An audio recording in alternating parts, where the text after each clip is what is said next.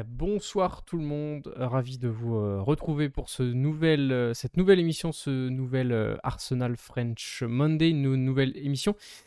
pour la première fois après une défaite d'Arsenal, défaite d'Arsenal contre Manchester United. Pour cette émission, je suis avec des invités d'exception encore une fois, deux membres d'Arsenal French Club, Ulysse et Richard. Salut les gars. Salut. Et on est rejoint par euh, Geoff, Geoffrey euh, Pointlane, journaliste euh, spécialiste Première Ligue. Salut Geoff. Bah, merci et salut et puis bah, merci surtout de, l'invitation, toujours un plaisir. Oui, c'est pas la première fois qu'on c'est pas la première fois qu'on t'invite et ça fait extrêmement plaisir de, de t'avoir à chaque fois pour également avoir un, un regard comme d'habitude un regard extérieur sur sur le club. Ça permet également de prendre un peu de hauteur et de et de regarder un peu le, d'analyser le club un peu d'une manière euh, différente. Dans le chat, n'hésitez pas, euh, comme d'habitude, à réagir sur les, euh, les sujets qu'on va évoquer. Justement, on parle des sujets. Voici un peu le, sommaire de cette, de cette émission. On va bien sûr débriefer Manchester United Arsenal, une défaite 3 buts à 1, la première de la saison après, après bah, un départ canon à 5 sur 5. Je vois déjà dans le chat un petit arbitre. voilà. Euh, mais on, aura l'occasion de reparler de l'arbitrage en général, pas de l'arbitrage euh, sur ce match. Enfin, en tout cas, on pourra en parler bien évidemment, mais voilà.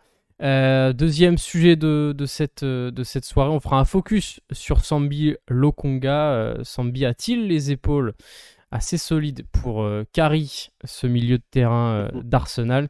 On fera un petit point sur les, les, derniers départs et puis les, les prêts notamment de, Dainsley Maitland-Niles et de Folarin Balogun, puisque Balogun est en feu. Euh, donc voilà, on fera juste un tout petit point là-dessus. Et puis on finira euh, par euh, Bellerin, qui a quitté le, club. et voilà, on fera un petit, on rendra hommage, on va dire, à, Hector Bellerin. Voilà pour le, le, sommaire un peu de, de, cette émission. On va commencer directement par le, par le, le débrief de ce Manchester United Arsenal. Je vois déjà que l'arbitre prend extrêmement cher dans le chat. euh, on va pas faire de focus sur l'arbitrage euh, sur ce Manchester United Arsenal parce que ce serait trop facile et c'est pas le but de taper tout le temps, tout le temps, tout le temps sur l'arbitrage, même si on en a euh, marre. On fera plutôt un, petit point arbitrage, mais global, euh, pour comprendre ce qu'il y a de, ce qui ne va pas dans l'arbitrage actuellement en Première Ligue. Euh, pour tous les clubs, pas que pour euh, Arsenal. Voilà. Euh, on va commencer donc ce, débrief. Geoff, je vais commencer par toi. Qu'est-ce que tu as pensé de ce match Défaite finalement cruelle pour, pour Arsenal qui s'est fait punir par Manchester United? Ouais, il y a eu de la naïveté, on va dire, on va dire défensive. Alors bon, bien sûr, on va dire d'un aspect global c'est pas une défaite qui doit remettre évidemment en cause quoi que ce soit. C'était la, on va dire la première rencontre, la première grosse rencontre pour les Gunners face à un membre, un membre du top 6. Euh, et puis on voulait voir, évidemment euh, voir ce que, ce que ça pouvait donner. Alors on a vu, alors on a vu face à un membre du top 6 qui jouait, euh, qui jouait en compte. C'est vrai que, mis à part les 15 premières minutes où Manchester United a un peu étouffé les Gunners, après, on va dire le but refusé, c'est vraiment Arsenal qui a, qui a pris en main les, les opérations et en fait ce jusqu'à jusqu'à la fin du match. Euh, il y aura forcément une autre manière de jouer quand Arsenal n'aura pas de ballon face à un membre du top 6, donc c'est-à-dire surtout face à Manchester City et, sans, doute, sans doute Liverpool par exemple.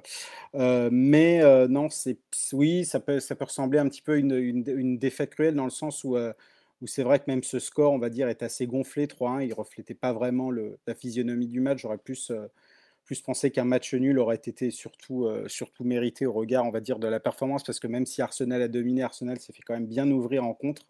Et à chaque fois, voilà, ça aurait été des comptes dévastateurs. Bah, surtout, c'est vrai que c'était très bien joué aussi de la part de Manchester United, mais il y a eu quand même d'énormes aussi erreurs de, placement et de, de, que ça soit au milieu de terrain ou même, ou même en défense.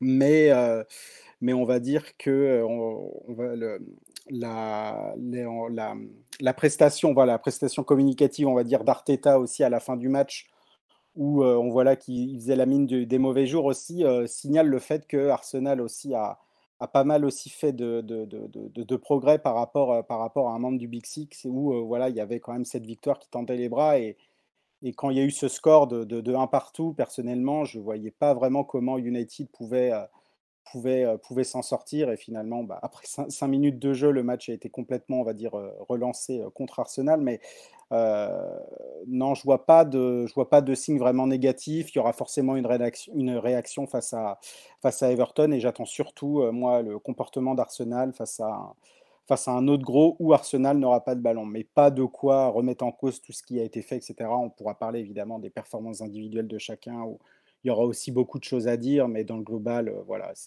c'est frustrant parce que Arsenal pouvait, partir, sortir de ce match minimum avec un nul. Et on va dire que si la dernière demi-heure était mieux gérée après l'égalisation, on pouvait s'en sortir avec la victoire.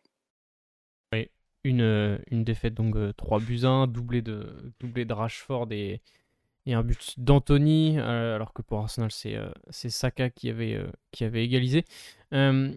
Richard, finalement, qu'est-ce que tu as pensé de ce match Et est-ce que tu pensais que quand Saka a égalisé, comment est-ce que tu voyais la suite du match en fait? Moi personnellement, quand on a égalisé, je me suis dit c'est bon, on a fait le plus dur, on est revenu. Maintenant, le match commence vraiment en fait. Et on s'est fait punir. Je, me suis dit la même chose en fait. Le problème, c'est que je regardais le match et je nous voyais attaquer, je nous voyais attaquer. Je me suis dit, ouais, on va être en feu, ça va bien se passer. Bon, c'est pris une petite clim avec le premier but. Je me suis dit, bon, on est habitué maintenant, euh, on va marquer euh, très vite, je pense. Arrivé là, ça a mis un peu plus de temps. Saka nous égalise et pour moi, on allait, on allait encore donner ce qu'on pouvait donner, mais les contres nous ont été. Euh, ils ont fait trop mal, honnêtement, contre. Euh, notre défense, il y a eu des problèmes. Il faut bien qu'il y ait des problèmes à un moment donné. Et on a pris l'eau en défense, et je pense qu'il y a aussi le fait euh, que dans le stade, à mon avis, ça devait être l'euphorique en, en, tant que joueur. Il y a tout le stade qui était en ébullition, et il y a eu trop de pression. Mais c'est dommage parce que notre visage depuis le début du championnat, il est magnifique. On, joue super bien et c'est ce que je disais avec euh, Bosco. Euh, c'est que Arsenal, ils ont perdu, mais on a perdu avec euh, la belle manière. Donc ça me dérange moins en fait parce qu'on a quand même réussi à garder notre jeu, même quand on était dominé. Et avant, on le faisait pas ça l'année dernière, qu'on a eu des défaites, c'était pas beau à voir. Que là, on a gardé notre visage, on est resté solide on a essayé de tout donner malgré tout. On a quand même essayé de jouer et c'est pas passé. Donc c'est Enfin, en fait, c'est de la frustration qu'il y a euh, sur cette défaite, mais il fallait bien perdre. Il fallait bien perdre à un moment donné, on était trop en feu pour. Euh, mais on se fait calmer par Manchester United, quoi. Je, préfère eux que Tottenham, mais. Euh, mais... mais ouais, un petit goût amer, quoi. Ouais, c'était, c'était un peu le. D'ailleurs, je l'ai pas mis, mais c'était carrément le, le titre de, de, ce, de ce c'était une défaite, hein, bien évidemment, au goût amer, parce que euh, on, sentait, euh, on sentait Arsenal euh, supérieur dans le jeu. finalement, Ulysse, bah, voilà, l'adage dominé n'est pas gagné, bah, c'est encore totalement le cas sur ce match-là. Hein. C'est vrai que, que là, on, était frustré parce qu'on dominait. Mais il faut, faut, rappeler que c'est peut-être une des premières fois depuis longtemps qu'on arrive, contrairement du Big Six, sur une position de favori. Euh, et je pense que pour un groupe comme ça, c'est psychologiquement, c'est complètement différent un match comme ça à préparer. Et, euh, et on peut voir que qu'en fait, United, ils ont mis des buts d'outsider par rapport à nous. C'est vraiment des, des contres, des semi-contres, des, des, des longs appels, des longues passes, et qu'on a été trop naïf sur, sur ces actions-là. Et donc, c'est aussi apprendre de, de ces positions-là, c'est être dominant face à des équipes comme United, mais, euh, mais savoir, euh, savoir être vigilant malgré tout. Donc ça, ce sera des choses qu'il faudra apprendre par la suite. Euh, donc donc c'est frustrant, mais intéressant pour la suite parce qu'on va apprendre de ça. Donc, donc, voilà, je pense que ce sera un point pour la défense. À Geoff, on a notamment Gabriel Jesus qui a dit en, en interview d'après-match que Arsenal n'avait pas été assez tueur. c'est ça aussi qu'il va falloir apprendre pour cette équipe. C'est et je le voyais dans le chat, c'est c'est convertir finalement les, occasions quand elles se présentent pour tuer le match et éviter de se faire punir euh, par des équipes un peu comme United très très réalistes et très tueuses pour le coup. Hein. Oui, oui, bah, bien sûr. Bah, de toute façon, euh, on voit que, que, pour Arteta, euh, le bas blesse à ce niveau, en tout cas face à une grosse opposition, mais une grosse opposition qui, joue en compte, même pour les, pour les plus petites où Arsenal sera forcément aussi favori, mais les plus petites joueront, joueront, joueront en compte également. Euh, United n'a pas encore, même s'il y a eu un gros recrutement, mais n'a pas encore les joueurs, on va dire, au milieu pour, euh, pour voilà, essayer de dominer et jouer à la Ten Hag. Donc c'est pour ça que United jouait dans ce style-là aussi. mais bien sûr que là, oui, Arsenal, Arsenal devrait être ouais, beaucoup plus tueur. J'ai été on va dire que j'ai été un peu déçu parfois par le, la rencontre de, Martinelli. Alors certes, quand il a marqué, oui, c'est très bien. Et puis je voyais moi, pour moi, je croyais que le but allait être aussi accordé. Mais en fait, après, j'ai l'impression qu'on l'a qu'on l'a un petit peu plus perdu. Et puis Saka aussi par moment. Alors certes, Saka a égalisé. D'ailleurs, c'était son premier but euh, pour Arsenal depuis en fait le match retour euh, l'année dernière où il y avait eu le 3-1. Il n'avait pas marqué. Euh, il n'avait pas marqué, euh, pas marqué depuis en match, euh, officiel. Euh, mais voilà, après, s'il y en a bien un à qui on ne pourra strictement rien reprocher, en tout cas devant, c'est Gabriel Juste qui a été vraiment absolument mais étincelant encore une fois. Alors en fait, je ne sais pas trop s'il pourra, on va dire, atteindre la barre des 20-25 buts dans le sens où en fait c'est tellement qu'il est partout dans le jeu, bah, il ne sera pas non plus tout le temps dans la surface, etc.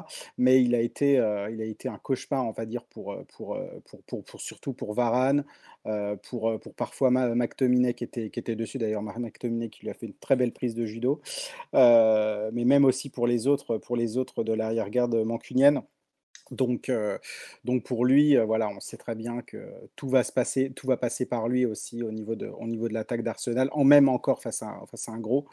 Euh, mais bien sûr que on va dire que le, l'efficacité offensive, a complètement pêché pour, les Gunners. C'est même au niveau même des, des très grosses occasions, puisque le Arsenal a eu énormément le ballon, était très proche, on va dire, de la surface, a eu des nombres de, de touches, on va dire, dans la, de, de touches de balle dans la, dans la surface adverse aussi qui étaient, euh, qui était, euh, qui était colossaux aussi. Euh, mais finalement, quand on regarde, il n'y a pas eu non plus d'aussi occasions franches que cela. Donc là aussi, ça peut, ça peut aussi être, être impactant. mais bien sûr que oui, il y aura, il y aura forcément, j'espère que j'imagine que oui, que qu'Arteta à placer les bons mots aussi euh, à, la fin de, à la fin du match pour remobiliser, remobiliser les troupes et que euh, forcément cette semaine avec le, le, revisionnage on va dire du match il y aura et puis le, ce, que, ce qui va se passer aussi à l'entraînement il y aura aussi beaucoup plus de d'efficacité on va dire offensive parce que c'est là où, Arsenal a complètement pêché hein. pendant que tu parlais de Geoff on a perdu Richard euh, ah, la caméra j'ai vu la caméra se s'éteindre et il n'est plus sur le, sur le Discord. On, va, on sait qu'il avait des petits problèmes d'internet en ce moment, donc on va espérer qu'il va nous revenir assez rapidement. Euh, euh, sinon, on fera l'émission tous les trois. C'est pas très grave. On va espérer que son problème d'internet ne soit pas ne soit pas trop grave. Je vois que dans le chat, Corentin qui a fait les notes prend, prend cher. Tout le monde dit que c'était pas les bonnes notes. Euh, expliquez-vous avec Corentin pour les notes. On, verra. c'est vrai que c'est des notes toujours qu'on fait à chaud. Euh, c'est toujours euh, difficile, c'est un exercice difficile les notes euh, quand c'est à chaud. voilà, peu importe ce que, ce que vous en pensez, c'est toujours très, c'est un exercice toujours très difficile. Donc voilà. Ouais, même sur, la, sur, la, sur la prestation aussi globale d'un joueur, on va dire qu'il a été absolument énorme. Et puis finalement, bon, oui, il a été bon, mais il a quand même raté pas mal de choses. C'est pour ça que c'est toujours important. Bon, après, il faut avoir le temps aussi de regarder le match une deuxième fois ou au moins un, très très large résumé pour se faire, on va dire, une nouvelle opinion. Parce que c'est vrai que les notes à chaud, et c'est pour ça qu'on est parfois quasi jamais d'accord avec les notes, au moins de l'équipe, pour celles qu'on connaît vraiment, tu vois, parce que c'est toujours envoyé à chaud et, c'est très complexe, c'est un exercice très difficile, en effet. Et c'est vrai que, pour, pour, le coup, j'aurais bien aimé euh, avoir eu le temps euh, euh, de regarder une deuxième fois ce match, parce que je pense que j'aurais pas du tout eu la même impression que à chaud, dans l'ambiance du match. Euh, avec cette, euh, cet esprit de frustration parce que euh, Ulysse, pour moi, juste en ayant regardé le résumé une deuxième fois, les buts qu'on prend, c'est quand même des grossières erreurs défensives. Ouais, clairement, clairement. déjà, premier point pour, pour défendre Corentin. moi qui fais les notes aussi, on, le, fait, on le fait la plupart tous chez, chez, AFC, mais c'est assez difficile. Hein pas compte, mais quand on regarde un match, on a, tout le temps tendance à, souvenir d'une action d'un joueur et du coup on a tendance à soit sublimer, soit baisser sa note. Donc c'est pas évident. Donc euh, n'hésitez pas à argumenter, mais, euh, mais voilà, euh, sachez que c'est pas évident. et oui, oui, bah, des, erreurs défensives. En fait, j'ai envie de dire, c'est beaucoup de naïveté sur les buts et notamment sur les, sur les deux buts de Rashford. enfin, on se, on se demande comment on arrive à ces actions-là quand on regarde le match. C'est-à-dire qu'il y a on domine, on a la possession de balle, on est dans le camp de United. Euh, on pense que tout va bien, on perd un ballon euh, un peu sans crier gare. Et d'un coup, on se retrouve avec Rashford en face à face devant Ramsdale. Et on se demande qu'est-ce qui s'est passé. Si, on coupe la télé, on, se demande ce qui s'est passé, ne serait-ce que quelques secondes. et bon, déjà, il faut souligner les très belles passes que, que pu faire. Je crois que c'est sur le deuxième ou troisième but, je ne sais plus. sais plus qui, si c'est Bruno Fernandez qui fait, qui fait, une, très belle passe. Oui, c'est ça, ouais. ouais, Mais ah, toutes, les, toutes les actions United sont 2-3 passes, mais sont, sont magnifiques. Hein. Enfin, y a pas de... dévastatrices, ouais, avec Eriksen aussi un peu en, en avant-dernière passe aussi, qui casse. Hormis pour le troisième, bien sûr, puisqu'il a la passe décisive, mais le, surtout pour le, pour, le, pour le premier aussi, ça fait très très mal. Quoi. Ouais, la, passe, la passe laser qu'il fait sur. Pardon, Ulysse, la passe laser qu'il fait sur, euh, sur Fernandez, euh, il casse toute la ligne en fait, et, c'est ça qui amène le but. Hein. Mais en, fait, je pense que ça, vient aussi peut-être euh, soit de la déconcentration un peu, parce que quand on est dans ce style de match, la défense euh, se voit peut-être un peu tranquille, euh, surtout sur des phases de possession. Peut-être que ça vient un peu de naïveté. en fait, j'ai l'impression qu'on était un peu entre le piège du hors-jeu, on essaye de garder un bloc assez compact et de se dire, bon, Rashford, depuis le début de saison, c'est pas trop ça, il a un peu de mal on, va l'avoir sur le, sur le hors-jeu, mais en même temps, on n'était pas super bien aligné quand on voit sur les, ralentis. Euh, ou alors, il bah, faut bien couvrir le, joueur et, bien le garder, faire attention à ça. Mais c'est vrai qu'il y, a un problème à ce niveau-là. Et je pense qu'il faut faire attention parce que sur des attaques avec des joueurs rapides comme Radford, on peut se faire avoir euh, assez rapidement. Bon, pas, tout le monde n'a pas des milieux qui feront des passes comme ça aussi précises, mais c'est un point euh, auquel il faut faire attention. Ouais, sur le, je regardais un peu les, les, les, commentaires. Euh, sur le premier but, beaucoup, beaucoup de monde, j'ai vu beaucoup de monde dire que c'était de la, de la faute un peu de, de Zinchenko, mais Zinchenko, il est un peu obligé de, de, de, resserrer au milieu. En fait, il laisse Anthony euh, tout seul, certes, mais enfin, dans tous les cas, euh, l'action, elle s'est, elle s'est faite avant. En fait, c'est aussi Gabriel qui, qui se plante, mais l'action, elle est faite avant et et, justement, on va en parler par rapport à, par rapport à Sambi Loranga. J'ai l'impression que s'il y avait peut-être une responsabilité, je ne veux pas dire que ce sera forcément lui à 100%, mais il y a une grosse part quand même où en fait on voit qu'il avait décroché de son poste et il avait voulu serrer en fait Eriksen, mais il l'a serré mais sans suffisamment le serrer, ce qui, ce qui laissait en fait largement le, quand même le temps à Eriksen en fait d'avoir le coup d'œil et de faire cette passe laser à, à, Fernandez qui après en fait était, était beaucoup plus libre etc. Bon après peut-être qu'on reviendra quand on attaquera le chapitre Sambi Lokonga bien sûr, mais euh, en tout cas, pour le premier but, j'avais plus l'impression que c'était. Euh, voilà, vais pas trop dire 100% de sa faute puisque c'est pas vrai. Et voilà, mais, euh, mais voilà, qu'il y avait quand même une, part importante de responsabilité aussi par rapport à son placement. Justement, enfin, justement, tu parlais de, de Lokonga, ce sera le, deuxième. On va dire, on fera un focus sur lui, pas que sur sa performance contre Manchester United, mais plutôt sur sur ce qu'on attend de lui et sur ses performances ces deux derniers matchs. Euh, euh, Ulysse, je voulais parler aussi de peut-être de la un peu d'Arteta. Euh, j'ai, en y repensant après le match, je me suis dit en fait, on était en train de dominer. Certes, on se prend un deuxième but par Rashford, mais Arteta nous sort trois changements à la 70e, ce qu'il ne fait absolument jamais. Et d'ailleurs, on lui a reproché depuis le début de la saison, quand on était assez. Euh, euh, quand, on avait des matchs, on va dire, euh, à notre portée et qu'on n'était pas mené parce qu'on voulait voir les autres joueurs un peu avoir du temps de jeu. Et là, il nous sort trois changements. Avec un changement tactique également, ce qui a complètement, on va dire. Enfin, j'ai l'impression que ça nous a totalement déboussolé. Je ne sais pas ce que toi tu en penses de ce, changement tactique et de ces trois remplacements à la 70e en fait, alors qu'on était vraiment en train de dominer le match. Après, pour le coup, ça m'a pas choqué. En tout cas, quand j'ai vu les changements, je me suis dit, bon, par rapport à d'habitude, il se lance, euh, il, voit qu'on domine, mais que l'équipe a besoin peut-être d'un petit, un petit plus. Quand j'ai vu Nketia, par exemple, ça m'a fait plutôt plaisir parce que c'est le type de joueur, euh, il rentre, euh, on sait qu'il est mort de faim, qu'il va tout donner, qui, qui peut faire la différence, on, l'a vu plein de fois.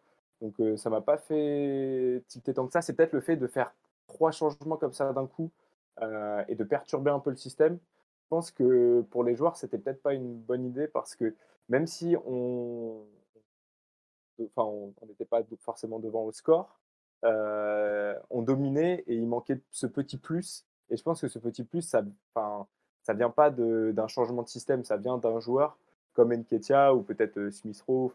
Ou, peu importe. Et même de faire rentrer Fabio Vieira à ce moment-là, c'est pas cadeau. il, a, il a pas joué une seule minute avec nous depuis le début. pour lui, c'est pas cadeau. Et puis, puis enfin, c'était sûr qu'il allait pas réussir à faire une différence folle.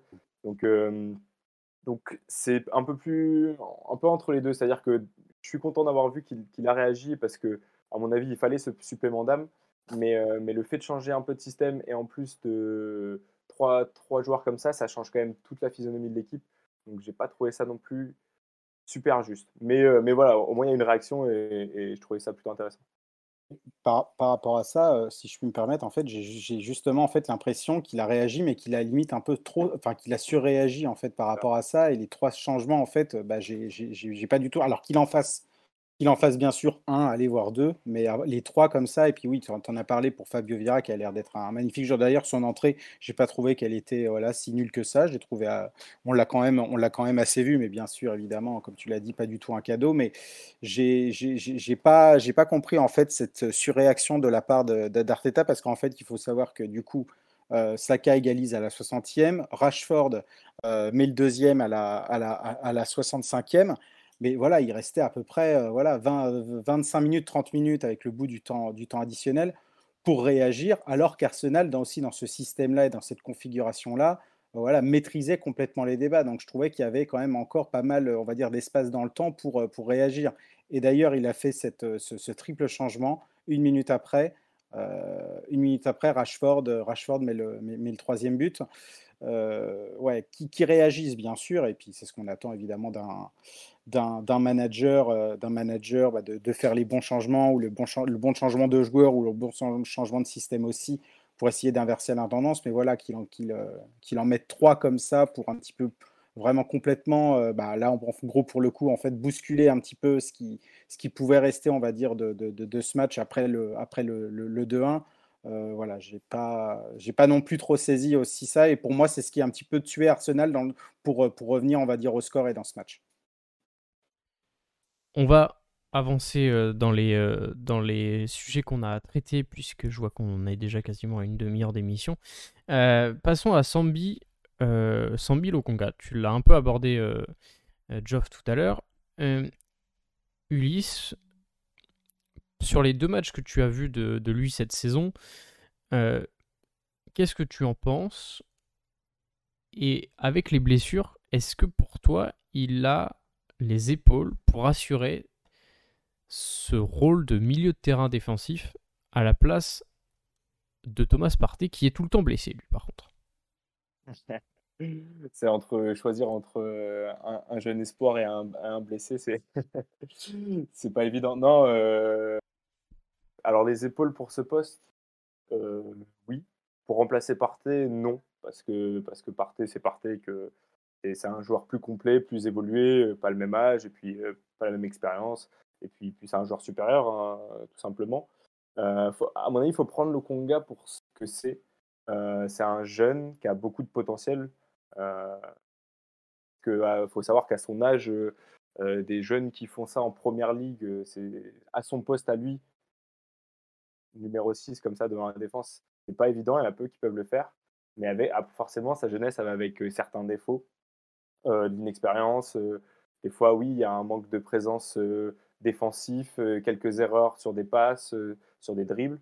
Donc, donc évidemment, moi, j'aurais préféré qu'il y ait peut-être un autre milieu qui vienne pendant le mercato pour, pour un peu appuyer ça et puis pour, pour combler ce, manque d'expérience. mais alors, Lokonga, je trouve qu'offensivement, il est intéressant. il, il, fait des passes assez justes. il va vers l'avant quand il, quand il le sent, quand il le faut. Peut-être qu'il pourrait avoir un peu plus de mordant, mais après, ça, ça on peut pas lui en vouloir. Moi, je trouve qu'offensivement, il est assez juste et qui, qui participe bien au jeu. C'est peut-être défensivement, euh, je trouve qu'il manque un peu de présence, euh, de présence défensive et physique. Euh, comme, comme on l'a dit précédemment, sur, sur, des buts, il, faut, il faudrait qu'il soit. Et c'est ce que Partey sait bien faire c'est mettre une jambe par-ci, euh, mettre, enfin, mettre l'autre jambe par là et puis, euh, et puis un, peu, un, peu titiller les, les, joueurs pour leur empêcher de faire la bonne passe, pour pas qu'ils soient trop libres. Euh, je pense que contre United, ça aurait été bien justement on, gêne un peu plus pour qu'il n'y ait pas des passes aussi faciles à faire dans la profondeur. donc c'est ça qui, lui manque un peu. Je pense que même si défensivement, des fois, il fait des bonnes interventions, il faudrait qu'il ait, ait cette assise-là devant sa défense et qu'il fasse vraiment la différence et que ça soit vraiment comme un devant sa défense, que ça soit comme une sentinelle devant sa défense qui, laisse personne passer. Après, voilà, il, est encore jeune, il faut qu'il prenne son rythme. Hein. Ça, ça, fait que deux matchs qu'il est titulaire euh, et il avait joué en début de saison dernière, mais après, au fur et à mesure de l'année, il n'avait pas beaucoup joué. Donc, il euh, donc faut, lui laisser peut-être un peu le temps. Et là, en plus, c'est pas cadeau. Il fait un premier match contre Aston Villa. Ça se passe plutôt bien, mais là, c'est Manchester United, c'est un, step au-dessus. Donc, euh, comme Fabio Vera, même si c'est pas le même contexte, c'est pas non plus un cadeau pour un jeune joueur comme ça. donc voilà, il faut, faut, faut, le prendre pour qui il est. Je pense qu'offensivement, il y a des bons trucs. Défensivement, il faut s'améliorer. Mais, mais je pense qu'il peut, il peut, il peut faire l'affaire pendant un certain temps. Geoff, ton analyse sur. Euh, sur, sur, non, mais je vois, je vois des, je vois des, des, euh, des inside jokes euh, à mon encontre sur, sur le chat et ça me fait rire. Bref, ça m'a déconcentré. Non, ouais, ton analyse sur. sur tu as déjà un peu commencé à, le, à en parler tout à l'heure. Et justement, moi, quand j'ai regardé le replay, euh, enfin le, résumé du match, en fait, je me suis posé la même question que toi. Sur deux, sur deux des trois buts, je crois. Je me suis dit, mais il est où Sambi? Et en fait, est-ce que c'est ça aussi qu'il doit apprendre? Et on sait que, je voyais autre commentaire dans, dans le chat, euh, est-ce que c'est ça aussi qu'il doit apprendre? C'est apprendre à défendre et apprendre à ne pas euh, se faire aspirer, comme tu l'as dit, par Eriksen notamment à ne pas être mis hors de position et euh, donc euh, laisser le milieu de terrain, on va dire, euh, libre et ouvert pour, les, pour des attaques adverses. Oui, bah, bien sûr. Bah, de toute façon, quand on regarde évidemment les buts et puis les ralentis et les placements, euh, les placements, on va dire, des, des, 22 acteurs et surtout bah, ceux, ceux, dans leur zone ou qui devaient être dans leur zone, il a complètement fait, fait preuve, on va dire, de, de, naïveté sur, sur, sur, deux des trois buts. Après, c'est vrai et, et, et, je, rejoins aussi le fait que oui, c'est quelqu'un qui a des qualités évidentes. On l'a vu d'ailleurs face à, face à Aston Villa et d'ailleurs, c'est très drôle parce que quand, quand, j'ai regardé un petit peu, j'aime bien savoir aussi les, avis, on va dire, de, de, de, de fanbase sur, sur un certain joueur. Après le match, après le match face à Aston Villa, il y avait beaucoup de supporters d'Arsenal, en tout cas sur Twitter, voilà, il a fait un énorme match, que oui, il, peut, il peut très bien, on va dire, combler ce vide, etc., par rapport aux blessures, de parter El Neni aussi, quand, quand, quand, l'Égyptien aussi est blessé, etc. Et finalement, en fait, après le, le match face à United, où c'est vrai qu'il était aussi en partie responsable, mais il n'y a pas que lui, sur, sur, sur, sur, deux des trois buts, ah bah là, je voyais des avis complètement, euh, complètement, euh, complètement à l'inverse. Oui, c'est à cause de lui qu'on a perdu. Il n'a pas les épaules, etc. Alors, je sais très bien que c'est des réactions à chaud et c'est vrai que la défaite a été frustrante, etc. Mais voilà, c'est un jeune qui doit, qui, doit, qui doit aussi apprendre. Il refera des erreurs. En plus, là, c'était un, contre un manque du Big Six à l'extérieur à Ultraford, où quand même, historiquement, c'est toujours compliqué pour, euh, pour Arsenal. Je pense que s'il y avait eu Arsenal-Manchester United à l'Emirates et qu'il avait été titulaire avec l'appui du public, je pense qu'il nous aurait sorti euh, quand même une autre, une autre prestation. Parce que c'est comme pour ces joueurs-là aussi, euh, voilà, c'est aussi très important l'appui du public. quels sont ces quels sont ces euh, justement on, parle d'un potentiel quelles sont pour toi ces qualités justement? Alors certes il doit apprendre à, défendre comme on est en train de le dire il doit apprendre c'est compliqué hein, même Rodri euh, voilà il a eu à le faire avec Guardiola euh, quand il est arrivé. Mais voilà quelles sont pour toi justement ces qualités et est-ce qu'il est utilisé à son poste à son meilleur poste on va dire? Bah là, avec les blessures euh, où il doit un petit peu combler, euh, combler, on va dire, les trous, euh, je ne pense pas. Je le vois beaucoup plus comme un, comme un 8 que comme un 6. Bon, c'est vrai qu'il y avait Chaka un petit peu à côté de lui, mais je n'ai pas non plus que Chaka lui avait, été aussi d'une très grande aide pour, pour, lui. Je pense que c'est plus le, le, rôle, le, rôle, le rôle du 8 aussi. Je j'ai l'impression que c'est quand même quelqu'un qui a pas mal de coffres, et on l'a vu aussi sur, lors, des matchs, lors des matchs précédents quand il avait été, quand il avait été titulaire ça soit même en, même en coupe. Hein. Euh, et euh, je pense que c'est quand même sur, sur le côté physique, je le trouve quand même très très présent. Euh, même aussi, par exemple, sur, pour, face à Aston Villa, je l'ai trouvé aussi très présent pour couper les lignes de passe adverses. En fait, ce qui est très drôle, c'est que tout le travail qu'il avait très bien fait face à Aston Villa, un petit peu qu'il avait, il avait un petit peu complètement délaissé face à Manchester United. Bon, évidemment, autre opposition, on, l'a dit à plusieurs reprises. donc c'est pour ça, en fait, j'ai l'impression que, qu'il est là, qu'il est présent physiquement, etc. Balle au pied, je ne le trouve pas non plus inintéressant. c'est vrai que par contre, hier, il n'y a pas non plus énormément de ballons qui sont, qui sont passés par lui. Donc c'est un milieu de terrain. J'ai noté la stat qu'il y a quand même 48 ballons qui sont passés par lui jusqu'à sa sortie. Donc en 75 minutes de jeu à peu près, je trouve pas ça si énorme. Par exemple, si on compare avec un Thomas Partey, ça aurait été quasi, ça aurait été quasi le double. Et puis de toute façon, Thomas Partey aurait normalement fini, fini la rencontre. Donc, mais je le trouve quand même assez intéressant au niveau du, au niveau du, du, de l'utilisation de ballon. Alors, je, je trouve pas, je n'ai pas l'impression que c'est un joueur qui va prendre non plus énormément de risques. Mais après, peut-être que les risques, il peut peut-être s'y les prendre, si voilà, s'il accumule du temps de jeu, s'il accumule de l'expérience. C'est quand même aussi très compliqué pour ce genre de joueur voilà, de, de faire une énorme prestation face à, un face à un adversaire trois jours avant et de voilà, un petit peu se planter aussi, on va dire, trois jours après dans le sens où, oui, en fait, faut l'accumulation des matchs et des minutes vont faire que ça va devenir, on va dire, un joueur beaucoup plus complet, etc. Euh, là, c'est très complexe euh, dans le sens, bon, là, il, normalement, il aura, il aura pas mal de minutes avec, euh, avec les blessures. Mais là, voilà, on est au début un petit peu d'une longue période où normalement, il devrait être titulaire. Donc, j'imagine qu'on va dire d'ici, d'ici peut-être un mois, deux mois, même avant la Coupe du Monde, ça ira beaucoup mieux. Mais voilà, il y aura que l'enchaînement en fait des matchs qui peaufineront, on va dire, ça et qui corrigeront, on va dire, sa, naïveté, sa naïveté, notamment face à des grosses oppositions. Euh, mais voilà, je trouve que c'est un garçon qui a du coffre, des qualités évidentes dans l'utilisation du ballon. Il faut qu'il prenne un petit peu plus de risques, etc. Évidemment, corriger les erreurs de placement qu'on a vues hier.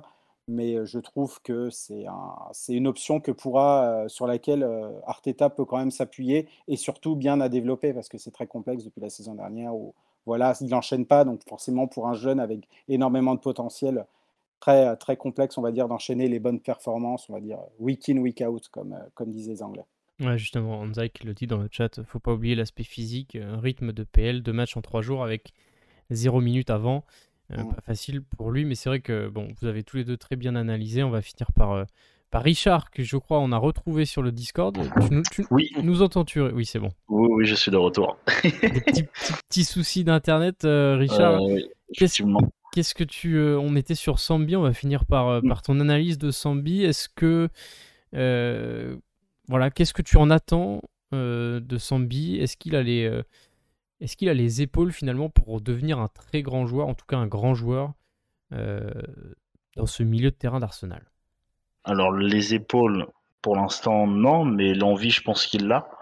Et faut pas oublier, enfin, moi je trouve les gens ont été durs. Euh, alors oui, après le match, on est tous énervés et tout, mais je pense, je trouve que les gens ont vraiment été durs avec lui parce que c'est un jeune quand même qui vient d'arriver, qui a sa deuxième euh, sélection de la saison. Euh, il, nous a fait un très beau match, un très beau match il y a trois jours, donc je pense que pour lui c'était compliqué de garder la forme qu'il avait. Il y a eu la pression, il y a eu tout qui a joué, et je pense que face à une équipe comme Man United, il n'a pas été bien placé. Je pense que ses placements étaient un peu incertains. Il y a des choses qui sont à revoir. Mais, moi, la chose que je vois chez lui, c'est l'envie. C'est euh, alors, il prend pas de risques pour l'instant, ça c'est sûr. Il fait pas de choses, euh, voilà, il fait pas de, choses un peu folles, mais il le fait proprement quand même. Moi, je, suis assez content de lui, même s'il n'a pas fait un grand match, un match de, fou. Moi, j'aime bien sa, fougue, la jeunesse qu'il a, et je pense qu'il peut, s'installer dans le milieu. Ça va être dur, il va falloir travailler énormément. Mais comme on a vu dans la série, il, a parlé un peu avec Enketia, et j'espère qu'il a pris un peu de ce que Enketia lui a dit et voilà, de répondre présent au prochain match. Des mauvais matchs, on en fait tous, enfin pas moi, mais tout le monde fait des mauvais matchs. Je pense que le plus important, c'est de, remonter à cheval et de, faire le prochain match comme il, comme il a fait contre, contre Aston Villa. Maintenant, euh, je pense que c'est le prochain match vraiment qui va nous dire euh, sa mentalité, son état d'esprit et même physiquement comment il se sent. Parce que je pense que quand t'as pas de rythme, taper euh, deux gros matchs comme ça, je pense que ça peut un peu bousculer. Donc à voir. Mais moi, je suis content de lui et je suis même surpris de, ses performances, honnêtement. Et on va voir justement ça euh, dans les prochains matchs. On va, on va, euh, par rapport au calendrier, euh, Arsenal joue Zurich en Europa League, début de l'Europa League jeudi. donc déjà, je pense qu'à mon avis, il y aura des, du turnover dans, le, dans le 11 de départ. On risque de voir notamment peut-être Fabio Vieira titulaire. En tout cas, je pense que certains joueurs vont souffler, peut-être Saka également. je voyais que dans le chat, on disait que Saka était moins performant. ce sera un débat euh, dans, euh, une autre émission, on fera un focus sur, euh, le début de saison de Bukayo Osaka. mais voilà, donc le Zurich mercredi, Everton dimanche. Everton très compliqué aussi à jouer, c'est pas si facile que ça malgré leur, leur début de saison, ils perdent pas. c'est pas en fait tous les matchs depuis le début de la saison sont des matchs pièges. Donc pour l'instant on a 5 victoires et une défaite. Va falloir rebondir contre Everton. on joue le PSV jeudi d'après match euh, pour la première place de la poule, on espère. En tout cas, euh, enfin voilà, débuter, je pense que ce sera le PSV qui pourra, qui pourra nous jouer la première place de ce groupe. Euh, et puis Brentford le week-end prochain. Enfin, en tout cas, pas ce week-end-là, mais voilà, le week-end d'après. Donc voilà, que des matchs encore pièges. Brentford, c'est pareil, c'est très compliqué à jouer. Et Ivan Tony est en feu. donc voilà, des... il bien triplé. Il y a, voilà, il y a, il y a, il y a pas de match, il n'y a pas de match facile. Euh, en première ligue. On va juste revenir euh, pendant 5, 5 minutes sur. Euh, je vois que ça s'anime dans le chat par rapport à la VAR. On va juste revenir pendant 5 minutes avant de passer à Bellerin et notamment au, départ un peu Balogun et, Hensley Maitland notamment. la VAR. je vais commencer par toi, Geoff. on parlera pas du match, c'est fait, c'est fait, mais il y a eu pas mal de situations compliquées ce week-end très controversé. Euh, contre enfin, le match Manchester United-Arsenal aussi. Mais c'est quoi le problème avec la VAR Et c'est depuis que ça a été instauré en fait? C'est quoi hmm. le problème et pourquoi ça ne fonctionne pas?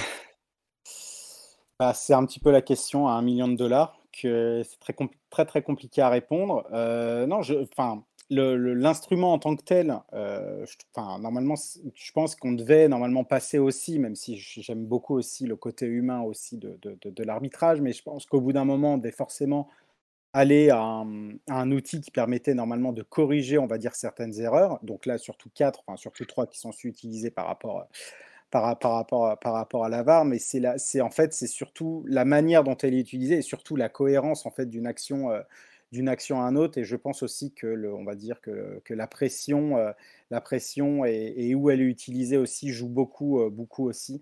Euh, par exemple, quasi sûr que si la même action de, à, West Ham, enfin lors du match Chelsea-West Ham, si c'était la même action et si cette action était à West Ham, je pense que ça elle aurait été, elle été accordée que si elle était, enfin là du coup c'était à Chelsea et que voilà que Mendy a très bien joué le coup d'ailleurs en simulant une blessure pour pouvoir essayer un petit peu de dévier, on va dire, la, les décisions définitives. Mais, euh, mais pourtant, il y a, voilà, il y a pas mal aussi de choses qui sont, qui, qui, sont faites aussi, surtout à partir de, à partir de cette saison. C'est-à-dire qu'à partir de cette saison, voilà, les, principaux, on va dire, incidents de chaque match euh, de Première Ligue, en fait, vont être examinés bah, chaque semaine en fait, dans le cadre d'une réunion en fait, d'un espèce de panel indépendant qui a été, euh, formé. Euh, ça a commencé, bah, ça a commencé, enfin oui, voilà, dès cette saison, dès la première journée, c'est ce que, j'ai dit. En fait, c'est un panel qui est composé d'un représentant de la, de la PGMOL, donc c'est l'organisme, l'instance qui régit, on va dire, l'arbitrage en Angleterre, un représentant de la Première Ligue et aussi de trois anciens joueurs. Et en fait, bah, les résultats sont, sont, communiqués et partagés avec les clubs, évidemment, pour plus de transparence. Alors, bien sûr, euh, voilà, ça va être. Il n'y a pas encore eu la réunion, on va dire, euh, cette semaine, mais quand ça va être transmis, notamment pour euh, David Moyes et puis pour Eddie Hove, pour, pour, pour dire pourquoi le but pour, pour West Ham et puis pour Newcastle ont été, ont été refusés. Je suis sûr qu'ils vont faire des bons bah, parce que voilà, ils vont pas du tout partager, partager on va dire, le sentiment de, de clarté que, que, que, le panel, que le panel va communiquer.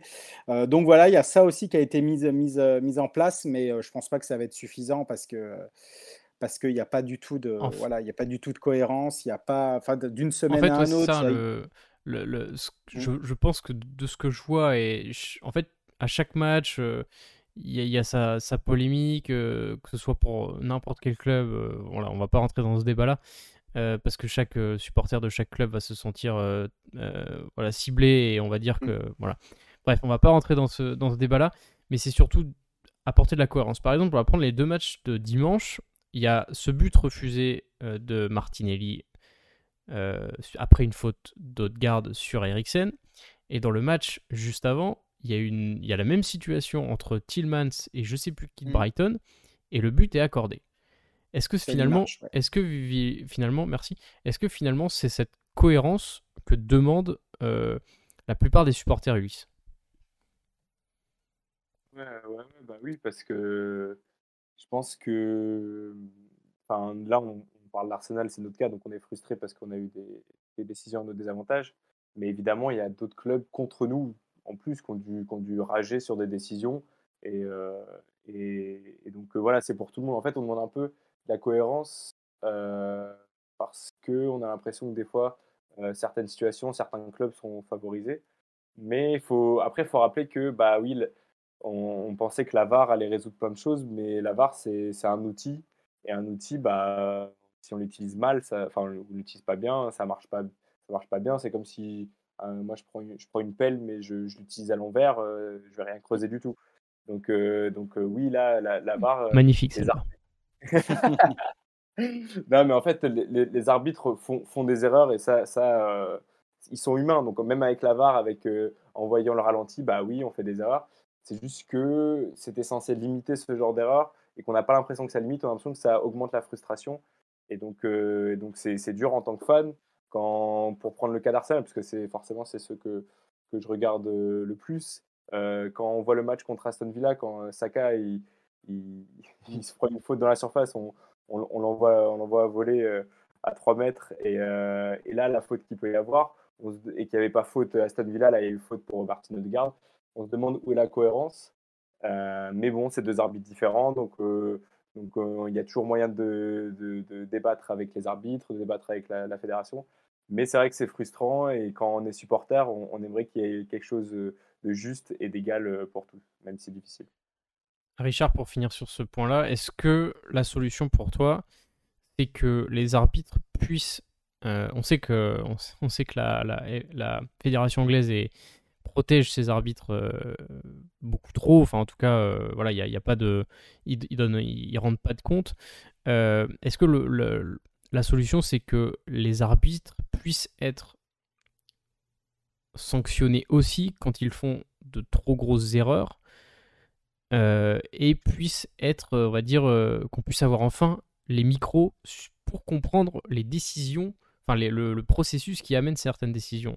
Il y a certaines choses à améliorer pour on va dire que la, la, la, question de l'arbitrage soit moins euh, une, une, question, on va dire, en, tension, enfin qu'il y ait moins de tension autour de cette question de l'arbitrage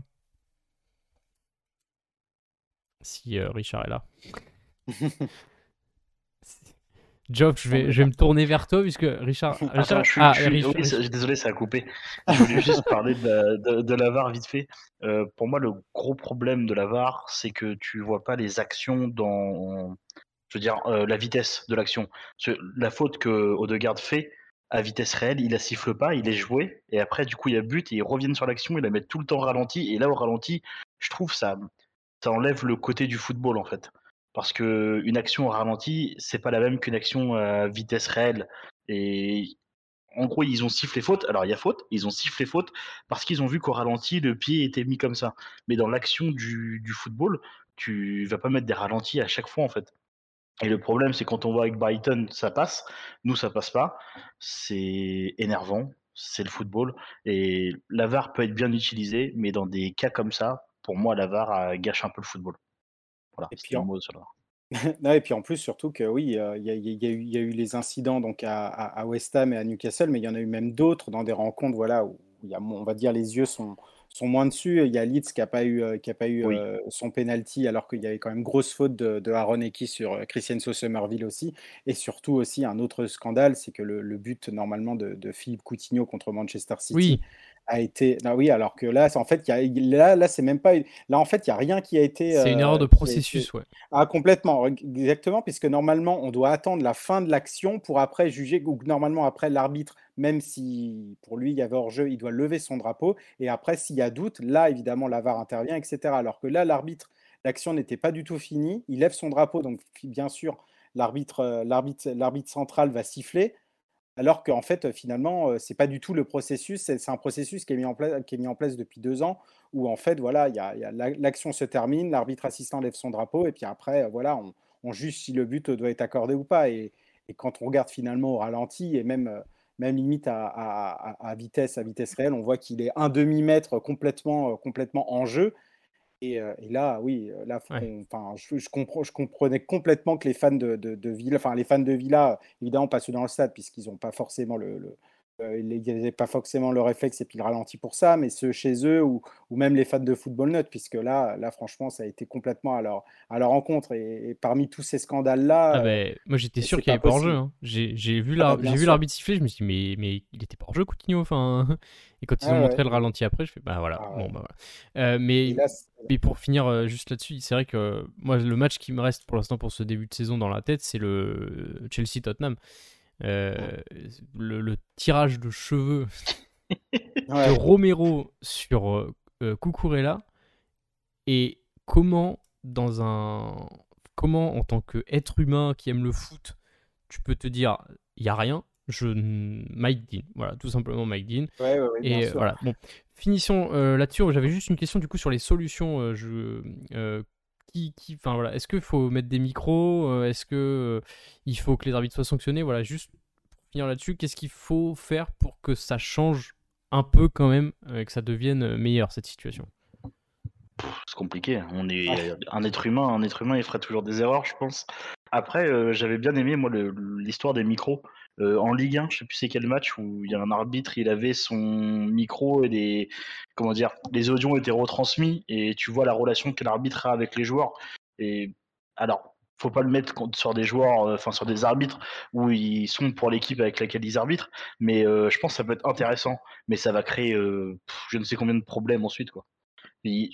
Chaque, chaque chose qu'on va trouver pour euh, améliorer, ça va créer d'autres problèmes. Tu vois, la VAR, ça crée toujours des problèmes. Tu te connectes sur Twitter après un match, tu vois les images de la VAR pendant je ne sais combien de tweets. Donc, euh, c'est compliqué parce qu'on peut tous faire des erreurs, je pense. Oui, bien sûr. Et puis euh, après, la solution, là, en tant que telle, je pense qu'on ne l'a pas. Après, le fait que voilà, qu'à partir de, cette saison, il, il, y a un panel qui se réunit pour, pour, pour un petit peu pour réagir et soumettre un petit peu le, voilà, leur vision sur les, sur les fautes qui ont été sifflées, pas sifflées, quand l'avare normalement devait être en action. Je pense que c'est un premier pas, mais évidemment, c'est absolument pas suffisant. Oui, c'est vrai que les micros peuvent être une solution. Bon, après, par exemple, pour, le, pour le, la faute d'Odegaard sur Eriksen, ce sera toujours évidemment interprétation. Et puis l'arbitre, il peut très bien dire Ah bah oui, je me suis trompé. En fait, finalement, il y a faute. Pour les fans d'Arsenal, il y aura toujours. Enfin, ça ne sera pas une faute, on va dire, très flagrante pour évidemment pour, annuler, le, pour annuler le, le, but. Et puis pour les fans de Manchester United, pour eux, oui, si le but devait, devait tenir et qu'il y aurait eu un zéro pour Arsenal, ça aurait été un scandale aussi. Donc là, tu vois, ça, y y a, ça, ça, posera toujours un problème au niveau, on va dire, de, de, de, l'interprétation, bien sûr. Mais au moins, on aura aussi quand même une, on va dire, une trace, là, du coup, orale de, de leur, on va dire, de leur, bah, de leur conversation avec les joueurs. Après, il ne faut pas oublier que oui, en première ligue, ça, c'est un petit peu, on va dire, on va dire, ce qui, la différencie par rapport aux autres championnats, c'est que les arbitres en première ligue sont aussi célèbres que les joueurs ou les managers, c'est-à-dire qu'on connaît tous leurs noms, on sait tous, on va dire, leurs, caractéristiques, on connaît tous aussi un petit peu leur passé, et forcément un, deux, voire trois matchs en particulier qui nous ont agacés, même quand on voit euh, les programmes de la première ligue, etc. Il y a forcément au milieu d'une interview d'un ancien joueur, d'un ancien entraîneur, aussi un interview d'un arbitre, ou comment aussi se passe l'arbitrage, etc. Et, voilà, ça c'est un petit peu ce qui différencie aussi la première ligue des autres, c'est que voilà, les arbitres, on va dire, sont soumis aussi à un même pied d'égalité au niveau, en tout cas au niveau de la célébrité. Et, ça aussi, ça, ça a un gros problème aussi par rapport, au, on va dire, l'équité. J'aime pas trop ce mot-là, mais sur la manière, en fait, sur, sur la cohérence en fait par rapport aux décisions. On a pris beaucoup de retard on va zapper. Euh, non, non, non, c'est moi aussi qui dois, qui dois gérer ça. On va zapper le, le point sur euh, Maitland Niles et sur Balogun. On en reparlera dans une autre émission, vous inquiétez pas. Euh, ça, surtout que Balogun fait un début de saison canon, donc je pense qu'on aura l'occasion d'en reparler et de voilà, en débattre de son, de son avenir à Arsenal, savoir s'il a les épaules lui aussi pour peut-être devenir titulaire à Arsenal quand il reviendra de, près, ou en tout cas être dans la rotation un peu comme Eddie Nketiah. On va directement passer à Hector Bellerin.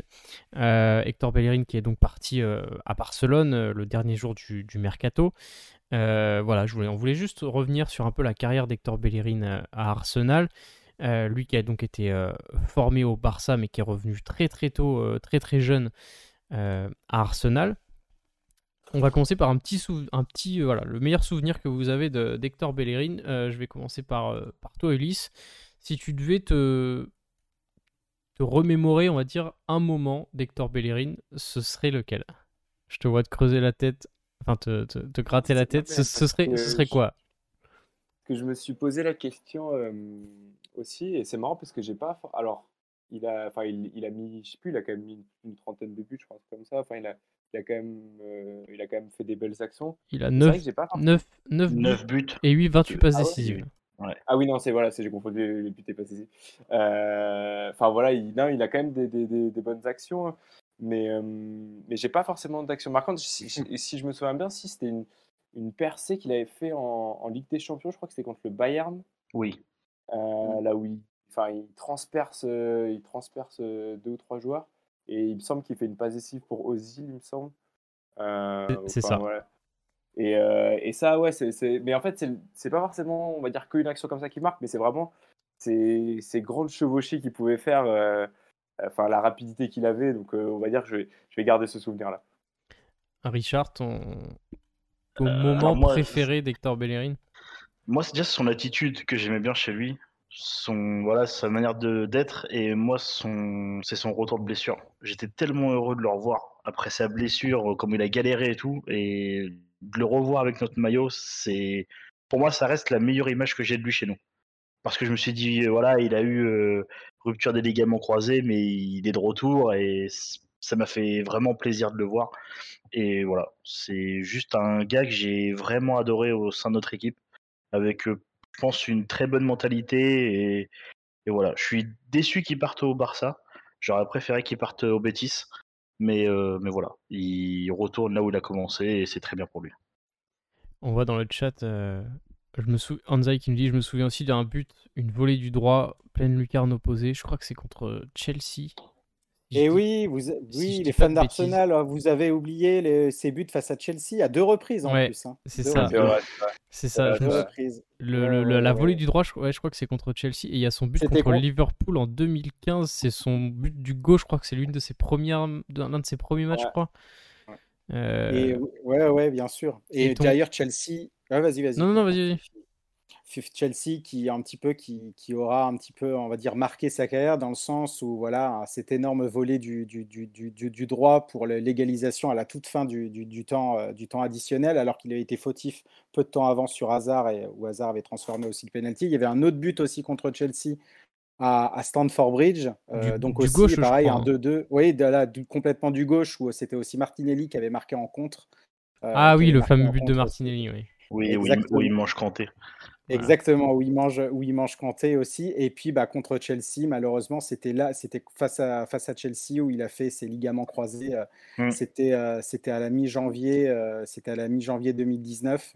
Donc ouais, ouais, un joueur, un joueur, ouais, pointe de vitesse assez phénoménal, qui apportait évidemment énormément offensivement. De toute façon, ça s'est vu à la, aussi assez à ses nombreuses passes décisives, qui avait quand même aussi ses errements, on va dire aussi défensifs, mais qui a été un, latéral droit absolument phénoménal, surtout entre 2015 et 2018, ces trois saisons-là.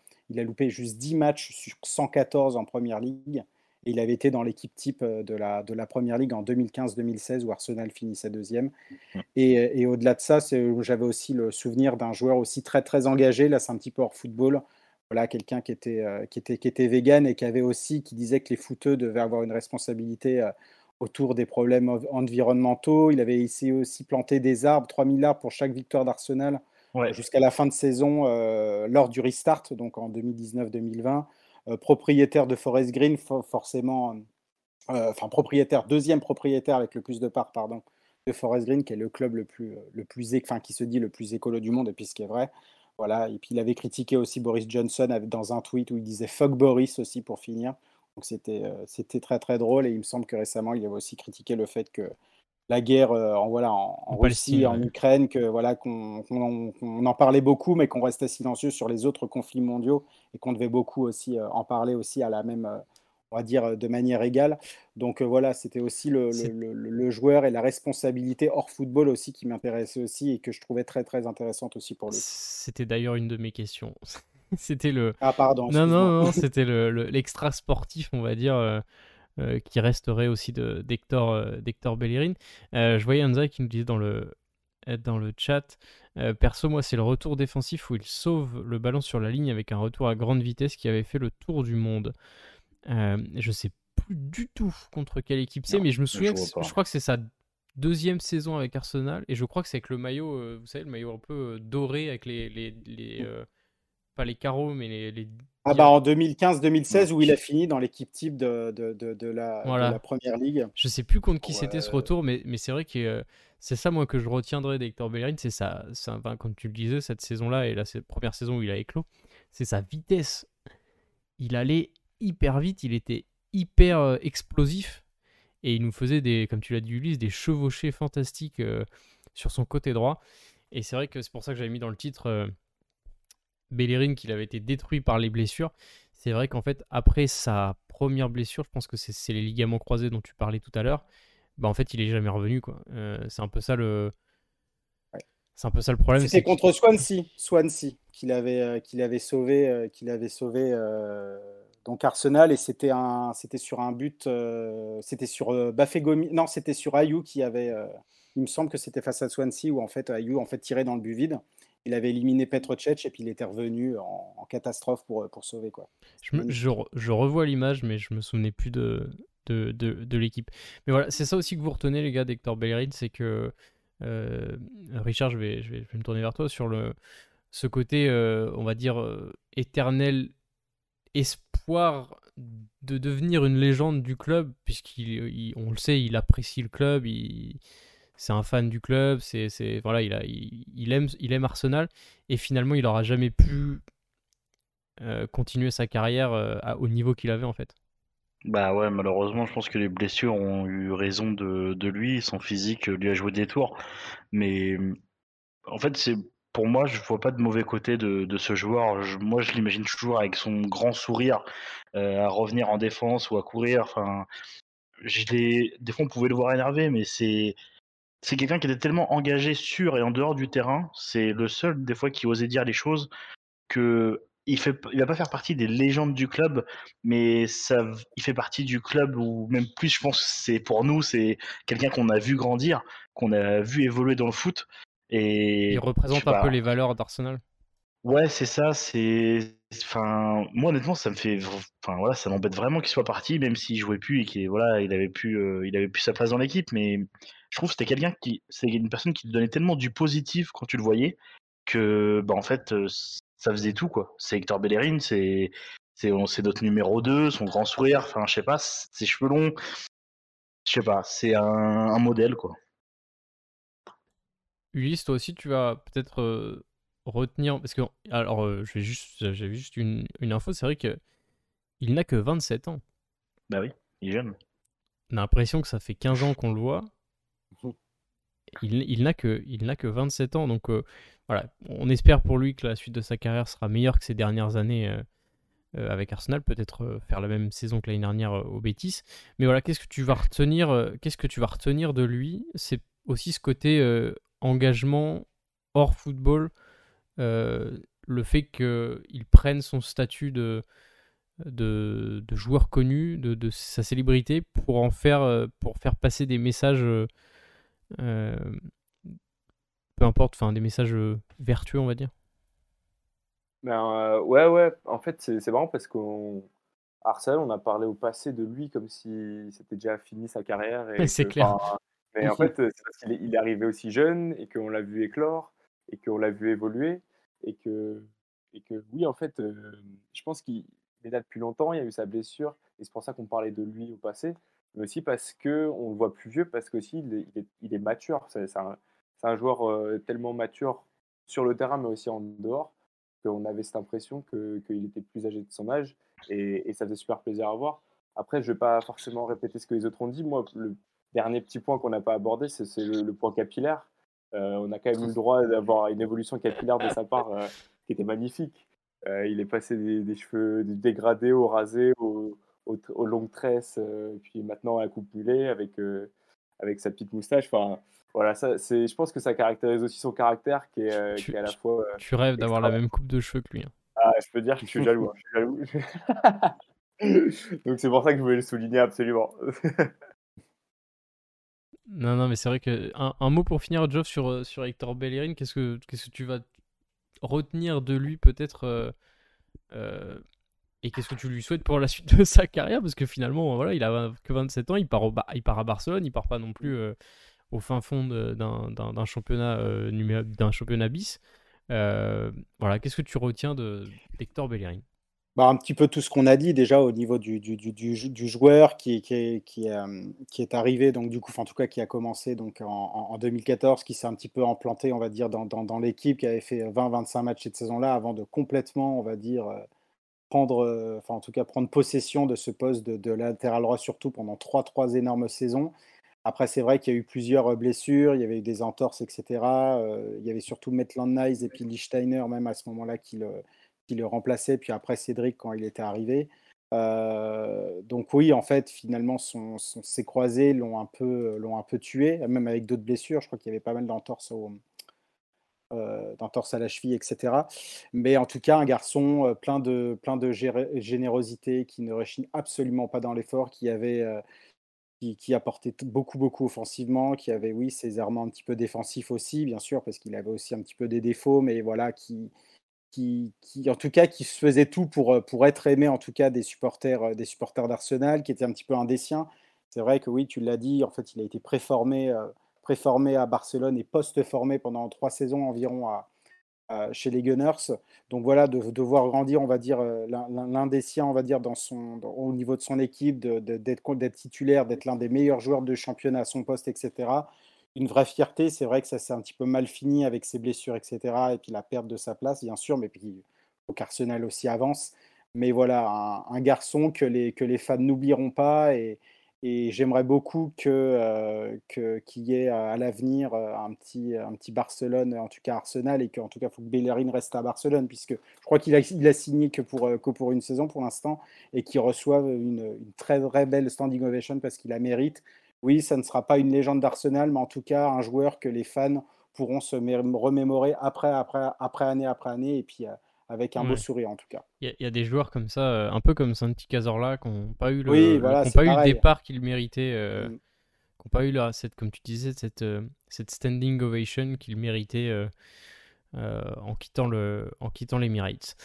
On va refermer cette, euh, cette émission. On aura fait euh, très très long sur le débrief et, sur euh, Sambi, mais bon voilà. Il y avait beaucoup de choses à dire.